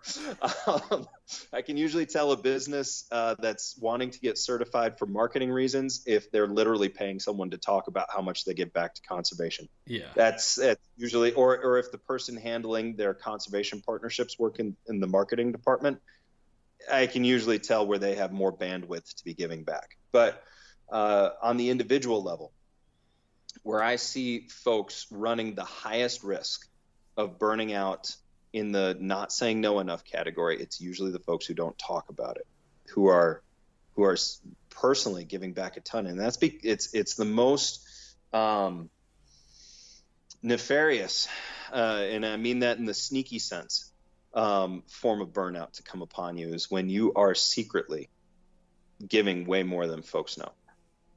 And and where you are doing it for your own, you know, we talked talked about how this is something that people do to feel good. If you are giving back as a coping mechanism, I'm going to go back to the you need to go and find some help. Um, I, it's something uh, my my line of work with with counseling when I was doing that, uh, you know, fifteen years ago. Um, That was one symptom I was particularly trained to help find. We would, I was trained to go to rural communities and find different uh, nonprofit leaders, uh, often in churches or in kids after school programs, who were secretly going bankrupt, taking out second mortgages on their homes to pay for other people. And what it really was, was depression. So When I when I am talking to someone who is getting tired, if they are that type of person where they are not posting on social media every day about how they're giving back, when they are not, you know, regularly hopping on every outdoor podcast to talk about how they're giving back, um, when they're the kind of person who I know is sitting on six different boards, and where I see random five hundred, one hundred one thousand dollars donations that are tagged anonymous, and I know that that person saw that the need for that org was just posted, and I'm fairly certain it's them, I'm on the phone with them, um, because it's a sneaky, sneaky thing. And I've and I've found now, this is, I hit the three-year mark for running two percent at the beginning of this month. Um, now three years in, it is something that I am seeing all over, all over the world, honestly, with our members. Um, it is a high percentage of our members that privately give back, and give back in a way that is almost dangerous. So uh, I, I would look at saying no to running things that other people can do. If if I have to start walking back from the cliff, right? So I'm I'm, I'm going to give my personal story with this. Um, my walking back from the cliff on, on finding my own mental health, or, or using giving back as, as a, as a coping mechanism for my own struggles. The first places I started walking back from were the things that you could literally train a monkey to do. Um, and if you're doing this stuff, you know what those things are, but I'll go through them from the easiest to the most difficult. Easiest to back away from is fundraising events. uh, you you could put a child and a puppy at a booth, and the jar will be filled with money at the end. It's it does not take wild and crazy skills. I know what it's like to sign up your First Life member uh, for a conservation group. It is thrilling. It is addicting. But if you are dealing with burnout, you are taking a break from that. You are needing to say no. Go find the puppy. Go find the little kid. And those life memberships will still roll in. Um, it, it's I know it's hard to hear, um, but you don't have to do it. The next one, and these two I would maybe swap um, now thinking about it, membership drives. If the organization you're with, and I, and I say this now, uh, let's what is it, ten months after writing this blog about this uh, and just watching just that much more closely as more and more folks reach out saying, I'm hurting. Um, the orgs pushing membership driving, they're off mission. They just are. If you can't put a pin on a map or, you know, uh, uh, get like Charlie Day and Always Sunny in Philadelphia, you know, and have all the, all the yarn strung up to all the, all the spots of where your organization is actually doing stuff, not where you have members, but doing stuff. Not having members who comment on social media, but doing stuff, showing up at public meetings, showing up and, and calling representatives, going out and doing the work in the field. If you are just driving membership numbers up, or if the organization that you are volunteering with is constantly harping on you, where are your member numbers? Where are your member numbers? That is a sign that that apple that you are chewing into, uh, that is that organization, has a damn worm at the core, and you need to back out. So if you are being pushed to fundraise, if you are being pushed to member drive aggressively, where they are threatening to find a replacement for you if you're not doing it on the weekly or monthly basis, back out of those things. Find the trained monkey. They can do it. Um, It, and that's not to degrade folks who do that. I don't, there are the needs that, like chapter coordinators, that's their job, right? To, to have an influence in an area. I'm not saying that that does not have value, but when that is all that you are focused on as an individual, you have lost your why, unless your why is rallying people. And if that's the case, you best have a really, really good group of support around you, because the first thing you find in rallying people is that conflict and that competition that's going to come from folks who are scared that you're gobbling up their space. The other thing, the next thing I would look at is if your organization is requiring weekly meetings, weekly calls, um, it's like you have a second job at that point, and it's going to be pulling uh, from you. And there are some groups that unfortunately still require this. And it comes from a place of fear of losing their people. They think that by having more points of contact with their leadership, uh, their, with their volunteer leaders, that they will keep them better, when the reality is is they're running them ragged. So if you're being asked to hit meetings all the time, even monthlies, uh, I would say in, in our present world right now, asking someone to hop on a Zoom call, oh, for the love, we need to be done with those. Yeah. Um, but asking them to hop on once a month is a lot right now. So if you are that volunteer being asked to do that, I would I would say, what are the number that you need me to hit? So this year, this year I joined, um, I, I had put a, a moratorium on being on any boards uh, for the first two years of, of running two percent. You know, as uh, I wanted to see how I could handle the job. My board wanted to see how I could handle the job. So I stepped down from virtually all leadership roles uh, with other groups. Uh, to just really focus, right? Um, and so this year I, I stepped on to a couple again. And I chose them in part because they had very clear-cut expectations on communications engagement. There was not, hey, you're going to be sitting on Slack or Basecamp every day, and you have to answer messages within the hour, or we're going to find a replacement for you. It wasn't that, which I have been a part of, and many of our committee members, unfortunately, still deal with. Um, there wasn't a, hey, once a month we have a four-hour-long call, you know, make sure your schedule works around it. Um, it was uh, like with one of them, uh, there's one every month, and you just have to make half of them. You know, you have to make half of them over the course of the year. Um, with a couple others, there's there's a meeting every quarter. You would have to be doing a ton of work, and I mean real work, on the ground, in legislatures, to require a once a month meeting. Any more than that, and you're you're org building, you're not mission fulfilling. So that's another thing I would look out for. And and going back to the, you know, stepping out of leadership roles, most folks only have the capacity to be on one or two boards, or in leadership positions in general, a, a local regional leader of some sort. When you really look at like how, how all the studies on what it takes to be an effective leader, you have to be able to dedicate a certain amount of time, or you are tapped out. You don't actually have a finger on the pulse, right?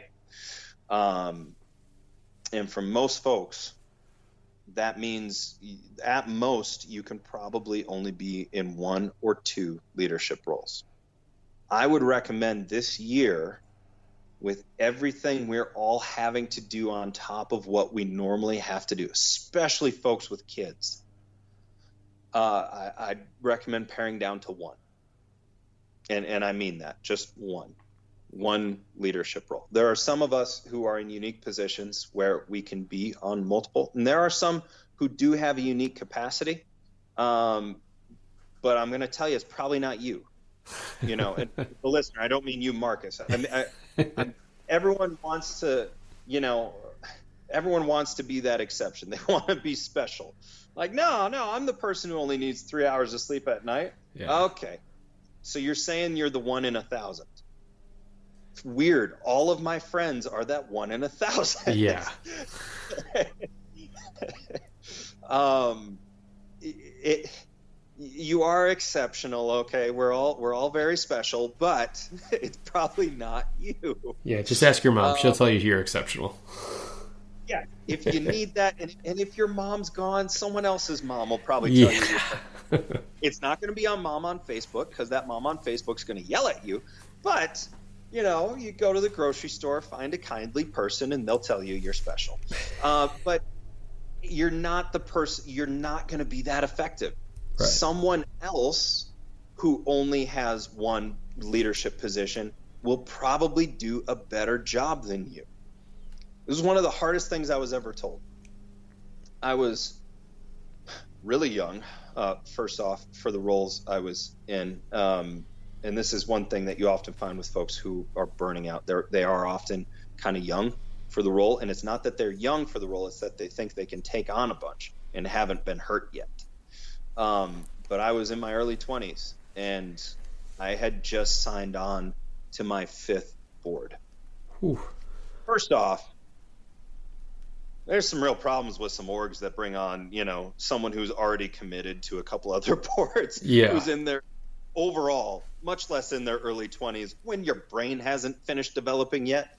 Um, and no offense to the folks in your early twenties, you are phenomenal. We need your energy. Just focus it, please. Don't try to be a fart in a spacesuit and be everywhere, because you end up being nowhere.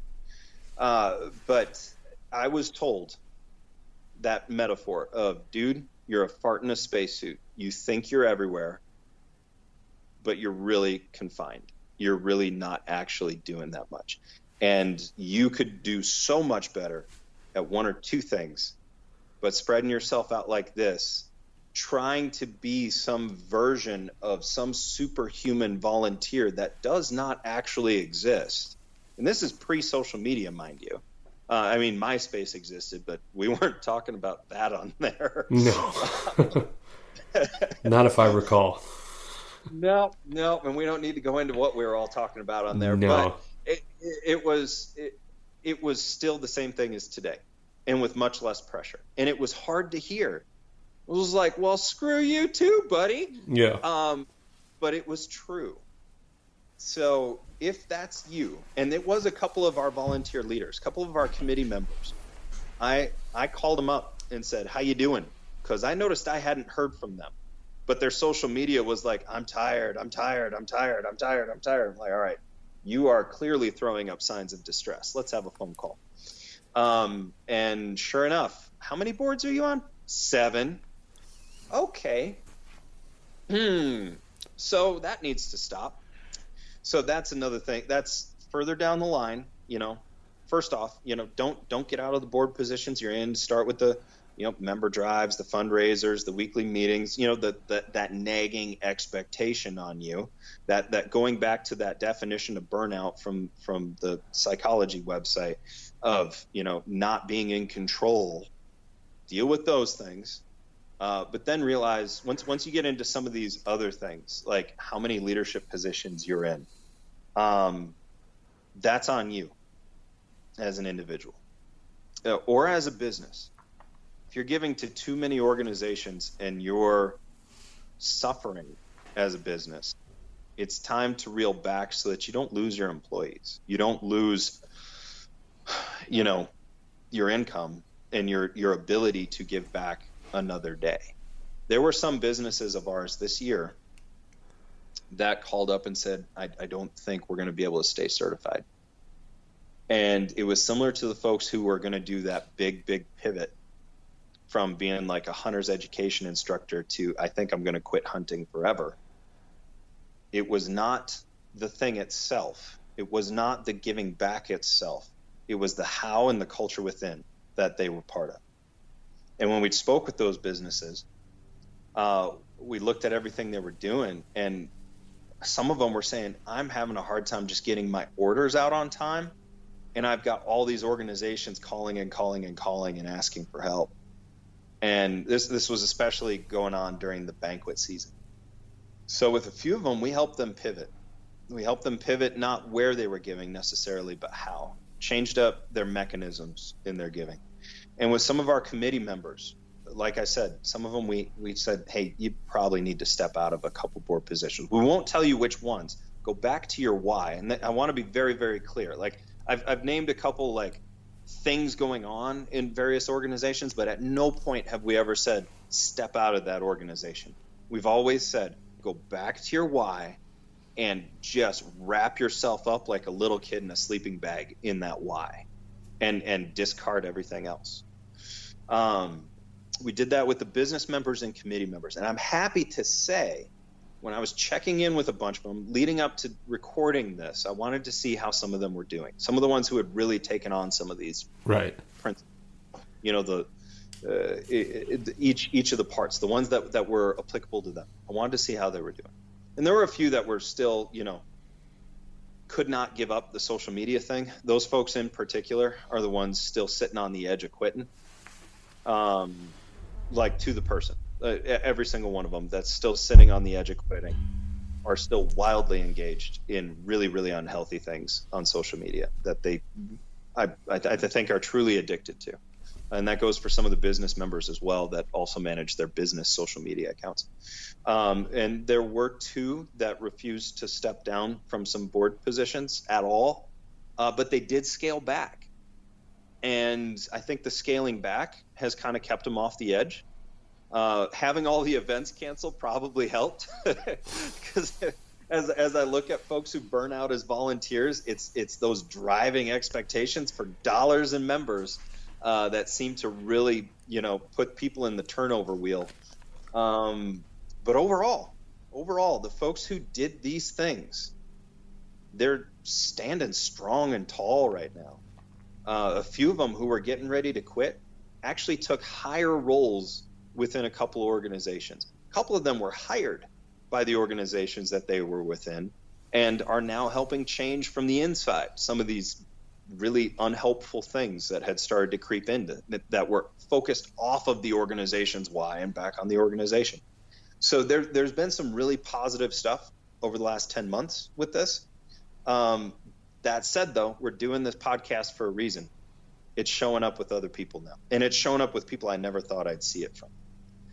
So I hope, I hope it's helpful for folks, you know, looking at, you know, looking on the bright side of things. Don't, not the toxic positivity, mindfulness, Silicon Valley culture again, but the, you know, making sure that what you intake, the media you intake is both diverse and kind and warm and positive and helpful. Um, if you tackle that in twenty twenty, if you can make that big change, I promise you your personal life is going to improve, not just your volunteering life. Uh, if you are engaging, going back to the diversity thing, engaging with more than one group. If you are a hunter, start following some non-hunting ecosystem, environment, um, habitat, local land trust, folks who work in the things around hunting. I'm not saying go and follow PETA, because, you know, we've, we've got a stance about them just like they have a stance about us. Um, but, you know, diversify where you're getting your input. I, I, I was meeting with a person uh, yesterday. Uh, they, they they stopped. It was one of our committee members. They stopped by our house here. Um, we were talking through a bunch of different stuff, and uh, it's it was it was apparent that over the last year, um, they've they've gone through some massive paradigm shifts personally. You know, where their whole worldview changed a couple times, and I asked, you know, what what have you been doing? Because I noticed you're engaging with this group and this group and this group. And this this might be a little, um, this is not to dissuade folks from listening to this podcast, because this, and I mean the Average Conservationist podcast, because what is shared on this is positive every time. Yeah. Uh, and should be inspiring, and has been inspiring for me every time. Uh, so what I'm about to say, don't take it that way. He said he quit listening to outdoor podcasts. This guy's in outdoor leadership. Um, he said he also quit watching outdoor shows uh, for the summer and started listening to history and art and music and poetry and uh, things things about ecology, you know, more so more so than hunting, which is his passion. Um, And there was a light in his eyes that was not there seven months ago. Uh, I personally, my media intake, first off, on, I, I said I got rid of all my follow, you know, friends on Facebook. Mm-hmm. On Instagram, I keep it to four hundred six followers because, you know, Montana, area code four oh six. There you go. Uh, I cycle, if, if I ever get a chucklehead, you know, they're gone. Um, and I, I throw someone else in there. Um, you know, as, as a follower. Um, and I follow less than that. I only follow things that interest me personally. But one bit of advice I was given by someone who's actually, I'm not going to out them. They're very high profile in outdoor media. They, they do not follow hardly anyone in outdoor media except for the folks doing conservation work. And I mean doing conservation work, not getting into fights online, but like actually going out doing projects. Um, and their advice to me was, hey, those other things, have that be your media outtake and or intake, and let it flow into your work. Uh, folks ask how, like, you know, two percent ends up with these rare harebrained ideas, um, where we start random projects that, you know, it, when it happens, folks are like, well, where did that come from? Uh, odds are, uh, Calvin and I were listening, she was probably listening to a true crime podcast and, and I was listening uh, to one on the history of World War Two, and I saw a cultural prevalence and it was similar to what she saw, and so we just, you know, we both came to the same place at the same time, but from two wildly different sources. If you are eating at the same trough that everyone else is, you're not going to bring anything new to the table. So I would encourage folks, if you were into punk in the eighties, go pick up that Sex Pistols album and give it a listen. You know, like get, get some some diversity in your intake and make sure the damn stuff is positive.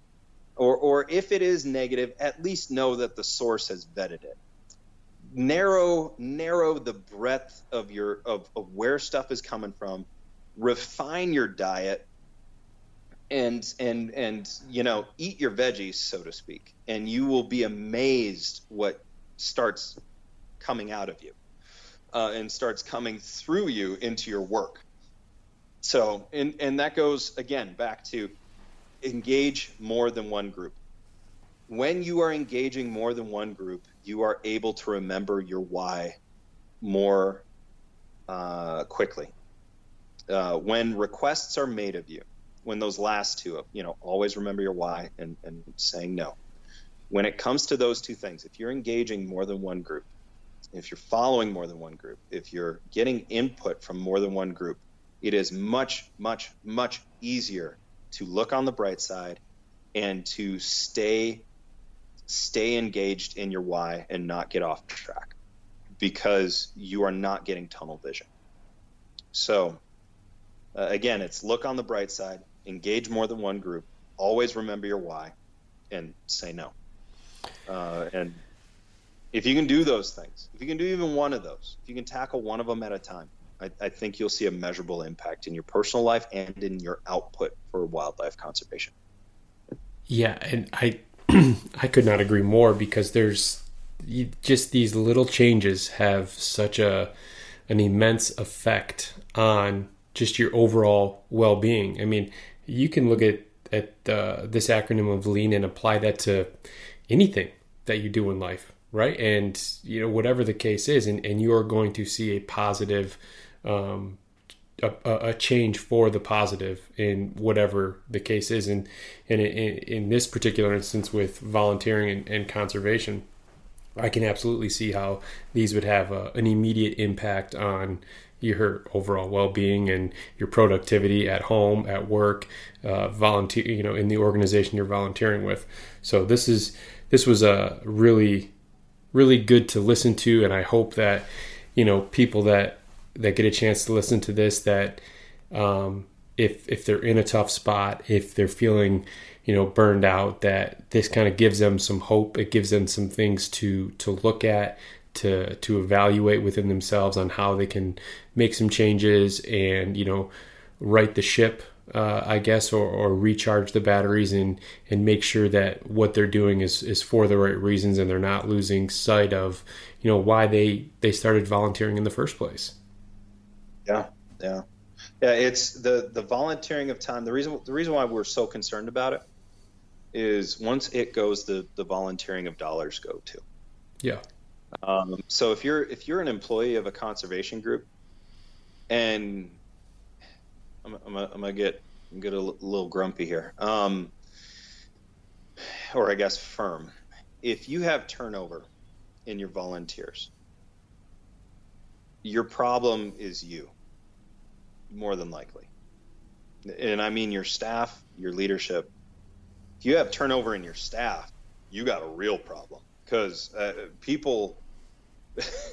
We were talking about like how social media is crack. Working for a nonprofit is too. It, it it's it's sucky pay usually. Um, it's uh, you know, long hours, lots of people not being happy with you, you know. But people get wildly addicted to it. So if they're quitting you, oh lordy, have you screwed up? Right. Um, you know, if that's happening on the regular. And so I got I got a note after we did this blog post. Um. It was it was in early February, um, and I was I was actually fighting COVID at the time, so I, I had to have my wife read it uh, because I thought I, it was a fever burning me up. It, it had been sent um, by a member of ours. They sent it to all the staff members at an organization and said, "This is why I'm quitting you," which. That's a little aggressive. Yeah. Um, first, um, looks like there might have been some anger, you know. Uh, but real talk here, org to org. two percent has often been called the conservation group for conservation groups. We work tirelessly. And I, I mean, I was sitting at my computer till eleven o'clock last night working. And that's pretty normal. You know, start the day at six, get done nearly at midnight quite often, uh, because we're in startup phase and we can't, with our funding mechanism, we can't afford to hire more people. That's that's just the, the fact of the matter. Um, and a big part of my time is cleaning up after groups burning their people out. So if you work for an organization that is having turnover, it's time to look in the mirror and it's time to get back on your why. And you know who you are. You absolutely know who you are, uh, because uh, you're fighting with this all the time. and you're angry and you're frustrated and you're you're uh, really, really, really feeling the pinch of twenty twenty. Um, you're having a hard time keeping your donors. You're having a hard time keeping your volunteers. You are constantly dealing with negative press. And again, I'm not referring to one org. There are a couple in the hunting space in particular that have gotten this way over the last couple of years. You need to fix things or you're going to lose everything. And maybe it does mean that you have a worm at the core of your apple, and maybe they got to go. Uh, back when I used to do business coaching, we would look at businesses that for all intents and purposes should be thriving, just blowing up, dominating their markets, or maybe they had and then all of a sudden were floundering. More often than not, it came down to what we call the sacred cow, which is something you're not allowed to touch. It poops everywhere and it eats everything. If you, you know who that is in your organization. They came in maybe on good intentions or a good recommendation, but now they are causing people to throw you, the baby, out with the bathwater. It's time to clean up. We cannot afford in the present culture to have organizations operating that way. If we are going to succeed as a whole in the things that we have to succeed in in the coming decades. So I would do that introspection, and I would ask, I mean, not just so I don't have to work so damn late at night cleaning up after you, but please, if you're on the board of an organization dealing with this stuff all the time, dealing with negative press all the time, clean house, get back on mission, take the hit of admitting that you went off track for a bit, get us back on the rails, get your volunteers back, get your social equity back, get the love of business and individual members. We have family foundations who pivoted massive amounts of dollars away to other groups because they were fed up with some of these folks. Clean up before you lose and yeah. before the mission gets thrown out with you. That would be my one hard talk thing at the end of this. But otherwise, for individuals, volunteers, businesses, stay the course, take some of these things to heart. I hope you can tackle one or two of them over the coming months, even if it's just one of the letters, just making little changes. I hope that you find it helpful, you get back on track, and that you get to see your why lived out to where you can put pins on the map for where you've made a positive impact for like future generations. I hope that for you. Yeah, and I think that that kind of summarizes and, and ties a bow nicely on on really everything that we that we talked about um, here, because there's there's this this movement of conservation again like we haven't seen in some time, and there's you know a small percentage of people who are you know putting their blood, sweat, and tears into whatever organization it may be, and we don't want to lose those people for the future because they're the ones that that keep things moving in the right direction, that keep new people um, positive and, and keep them, you know, coming back and, and keep the retention high for, for that organization. And so we need to do all that we can to make sure that we're holding on to those people for our sake now and for the future as well. Absolutely. Absolutely. Because when you lose a person, you don't just lose them. You lose their whole network. Yep. You lose all all the businesses and individuals tied to them. And uh, as to reiterate, our, our mission at two percent is to create an alliance of businesses and individuals that ensure the future of hunting and angling by giving time and dollars back to fish and wildlife conservation. That alliance only exists as long as it's strong. Yep. And if, if it's you individually who are suffering, let's fix the suffering. If it's an organization that has gotten sick, let's remove the tumor, move on, and and continue on. Um, and, and if it's if it's a business that is really struggling internally with internal culture of how do we keep this as part of what we do, people are getting tired, burned out, fed up, frustrated of all the drama, this, that, or whatever, it's time to pivot.